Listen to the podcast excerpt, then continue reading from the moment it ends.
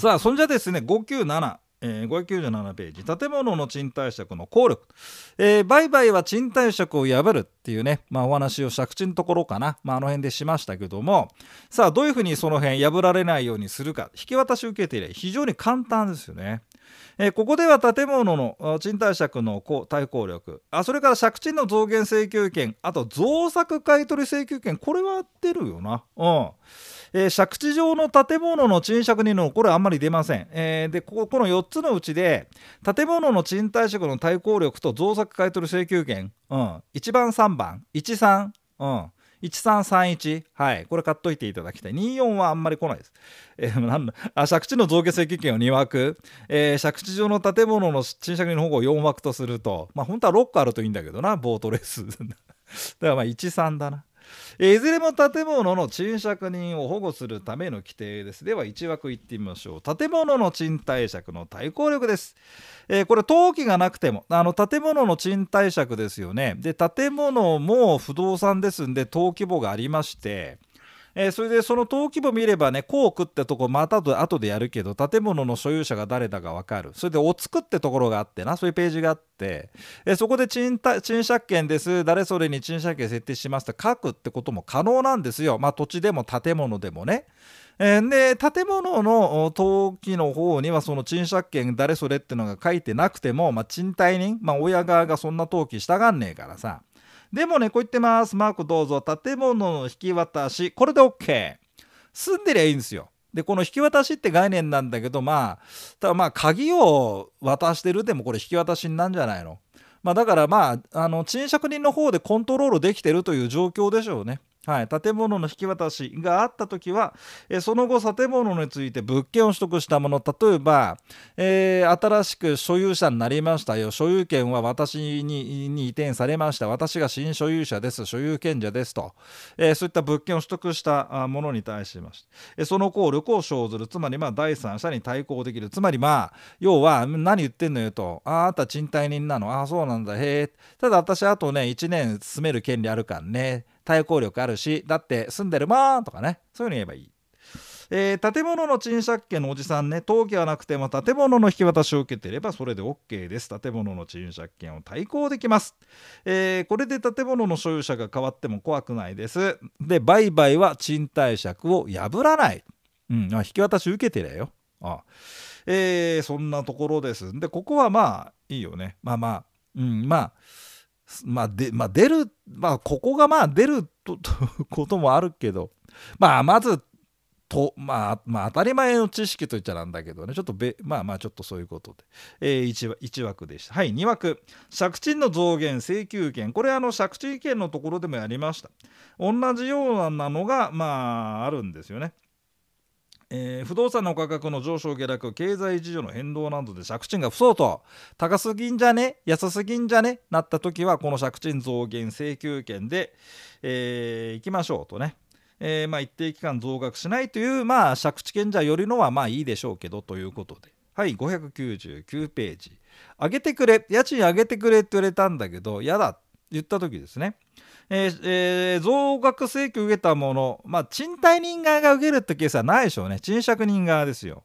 えー、増額が正当とする裁判が確定するまでは相当と認める額の建物の借地を支払うことをもって足りる。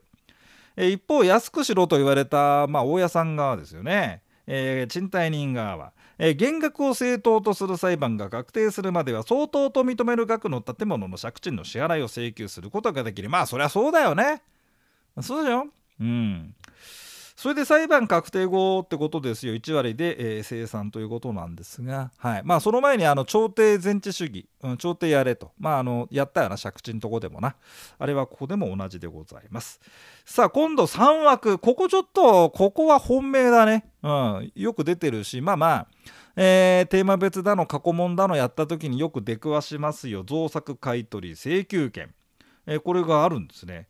えー、建物の賃貸人の同意を得て建物に付加した造作または賃貸人から買い取った造作、えー、があったと、えー、まあまあまあ結局さ、あのー、これ建物は賃貸人のもんでしょで賃借人がその建物に何か施したってわけだよね。うん。まあ、同意を得て、えー、ちょっといろいろ造作した。ああまあ建物の、まあ、このこれさ建物についてるこのこの、ね、造作なんだけど買い取りません？とか言われて、えー、じゃあなんてんでねまあいずれにしてもですね建物についくっついちゃってるもんですよね。はい、それです。えー、がある場合には建物の賃借人、定借人も含みますが、建物の賃貸借の期間が満了、えー、または解約の申し入れによってその次波線、あマークね、終了。まあ、つまりまあで出てくという時にちょっと待ってなんか俺この建物になんか施ししたんだけどと、うん、造作したんだけどと。さあそれどうしましょうか。建物の賃貸人に対してはいどうぞマークをその造作を直で直でだよね。あだからまあ残存価値ですよ。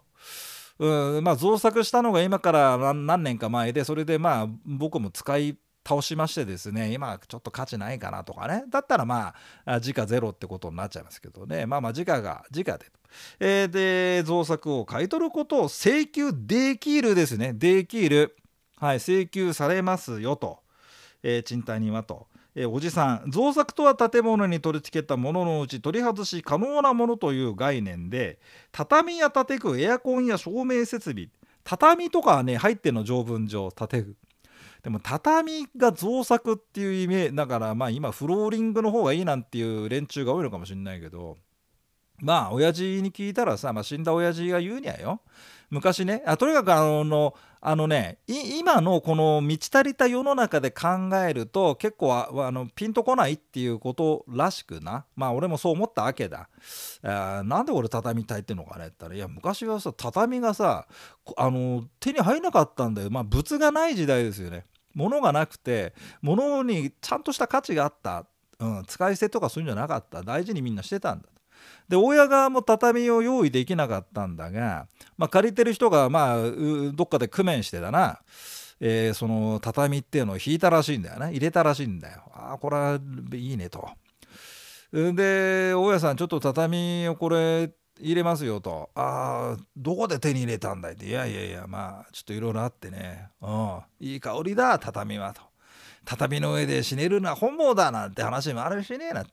大家さんが「そうだねいい畳だ。まあじゃあそれでゆっくりね生活ね楽しんでくださいやうちのね」まあしかし大家さんの建物ってのはボロいねなんて。うるせえよなんてね。まあ落語だったらそんな話になるんでしょうけど。それで畳だでまあ畳ってやっぱ古くなっちゃいますけどね、えそれでまあ出ていく時に「大家さんどうする？俺畳置いてこうか」ありがたいありがたい。いやまだね畳なんてのは手にはなかなか入らんからね。あどうもありがとうよと。畳なんだけどちょっと直で買い取ってもらえませんか？ああもう買い取るよなんてねこんな感じ。うん。建具もそうだよね。うん。ところが、うん、時代が進みましてですね。まあ、エアコンとか照明設備、まあ、まあ畳自体がどうのみたいな話もありますけどねまあでも俺畳好きだけどねうん腕ねあの大家にしてみるとちょっとまた面倒くさいですよ。でこのなんと造作買取請求権はこれよく試験で出てくるよ。特約で排除することができると。うん。あのね造作買取請求権ってのが前は強行規定っていうかあのーあのなていうのかね前はねあの特約で排除できないっていう規定だったんだけど何年か前にねちょっと前ですけど改正されたんですね。えー、特約でですねえー、排除しても方が実はお互い何かと便利だったりします。賃貸人側にしても造作買取請求権がなければ造作を認めやすいし、店舗などの賃貸借だと賃借人も造作して収益を得た方がいいでしょうと。前はダメだったんですけど今度特約で排除することができるようになった。まあまあ20年ぐらい前だったかな、でそれいまだに出てるんですけどね。あのつらさあの賃貸人も造作認めちゃうと買い取らなきゃいけないんじゃない。で買い取ってどうするかって言ったらまた貸す時にさ新しく借りる人がその造作嫌だとかいうやつが出てくるわけだったりってなんかいろいろあんだって吸ったもんだが。ですんであの出てくるだから造作認めないなんてこともあったらしいんですよね。うん、それでだからあの実はそのうちうちで、まあ、法律でこう言ってるけど俺造作買取請求権行使ないんで造作させてもらえますかって本当だねなんつってやったらしいんだけどまあそれもまあ要はまあみんながみんなそういうふうになってきたんでじゃあ法律でいいんじゃないの、うん、造作買取請求権なしっていうんだもんねなんて、えー、そんなふうになったそうでございます。はい、まあ以上そんなところで。まあちょっとここうん、まあまあ問題あれば出くわすでしょう。はい。えー、これがあ2枠3枠か。で4枠。えー、建物4枠5枠があんま出ないんだ。あこれちゃんとあの6枠まで作ったんだ。そうだそうだ。嬉しいな。今度行こうねボートレースね。俺の負けっぷり見てくれる？YouTube で好きなチャンネルあってさ、まあいいや、ちょっとそれ、これ長くないとあれだから、オンラインサロンか、あの雑談の方でやりましょう。えー、4番、建物の賃貸借終了の場合における転職人の保護。あごめん。この4枠もまあまあちょっと出てたかごめん。5枠が出てないんだあまり。5枠が。ごめんごめん。これはでまあそんなそうだな。ちょっと読んでいこう。これはね建物の天体あ天体借ちょっと波線。天体借がされてるって場合の時の話です。もともとの建物の賃貸賃貸借が期間満了とか解約の申し入れで終了する時どうしましょうかと。民法でもなんかごちゃごちゃあったんですけど建物の賃貸借に限ってはこっちの規定でいきましょうってことでああの民法の規定とたあの借地借家保護への特別法って言うんだけどね、うん、あのバッティングした時は特別法を優先して適用してきます。あそりゃそうだって建物の賃貸借のためだけに作ったスペシャルルールなんだからね。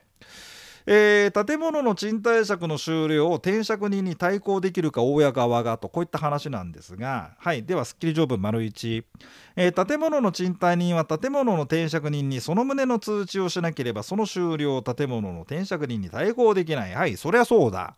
うん。建物の賃貸人が通知をしたんだってね終わります終わりますよと。まあまあその建物の天体者がその通知された日から6ヶ月をけ6ヶ月ってとこ丸太いてここが3ヶ月で罰とかそういうねあのゲスなのが多いから、うん、まあなんとなくね建物の賃貸借の世界観だとなんか6ヶ月ってのは多いなと。そういうイメージでいいですよ。はい。えー、です。期間満了解約の申し入れ解約の申し入れでまあ終了する。解約の申し入れとか期間満了でまあまあまあ親側からだと正当自由うんぬんかんぬんがありますけどまあまあまあまあどういうことかまああれですけどまあこう終わったわけですよね。でそれ通知してくれと。まあそういうことです。えー、5番、えー、借地上の建物賃借人の保護。これがあんまり出てない、うん、あんまりかないんじゃねえかな。あったかな1回ぐらいな。そんなもん。これは借地上の建物。これまためんどくさいね。借地上の建物を借りてるんだって。で借りてる建物が借地上の建物なんですってこれ建物の賃借人がそんなことまで意識するかなって話よね。で借地だから土地を返さなきゃいけない時が来るかもしれないその時は建物は取り壊しになる可能性があるとそういう局面なんですよ。えー、ねだからまあ急にそんなこと言われてもってんで1年を超えない範囲内っていうんだよな601ページ。建物の賃借人が借地権の相続権が満了することによってその1年前までに知らなかった知ってたらこれはダメまあダメっていうかさああそうですか返すんですね取り壊しになるんですねじゃあちょっと考えておきますよとね。ところ知らなかった。えー、と裁判所出てきます、えー、裁判所は建物の賃借人の請求により建物の賃借人がこれを知った日から1年を超えない範囲内範囲において、えー、土地の明け渡しにつき相当の期限を供与することができると。えー、賃借人がなんかちょっと困るんです急に、え、あの出てってくれ建物取れなんかこうなんかね土地返しちゃうんでそれに伴って建物がどうのこうのって話になっちゃってちょっと困るんでと。うん、じゃあじゃあ、えー、まあまあ10ヶ月、うんまあ、使いなさいよとかね、うんまあ、6ヶ月使いなさいよとかそうなんじゃないの？はい、そんなことを裁判所が、えー、供与するんだって期間をと。へえとね。まあ、まあ、逆に言うとさ借土地を使いたい方からしてみればめんどくさいよね。なんだまだ使うのかよそう思うかもしれん。まあここのところが人間社会ですよ。はい。その次6番ですが、え居住用建物賃貸借の承継。あこれはね結構ね俺好きなんですよね。でしばらく出てなかったんだけど最近出た。またしばらく出ないからまあいやそれは分かんないけど。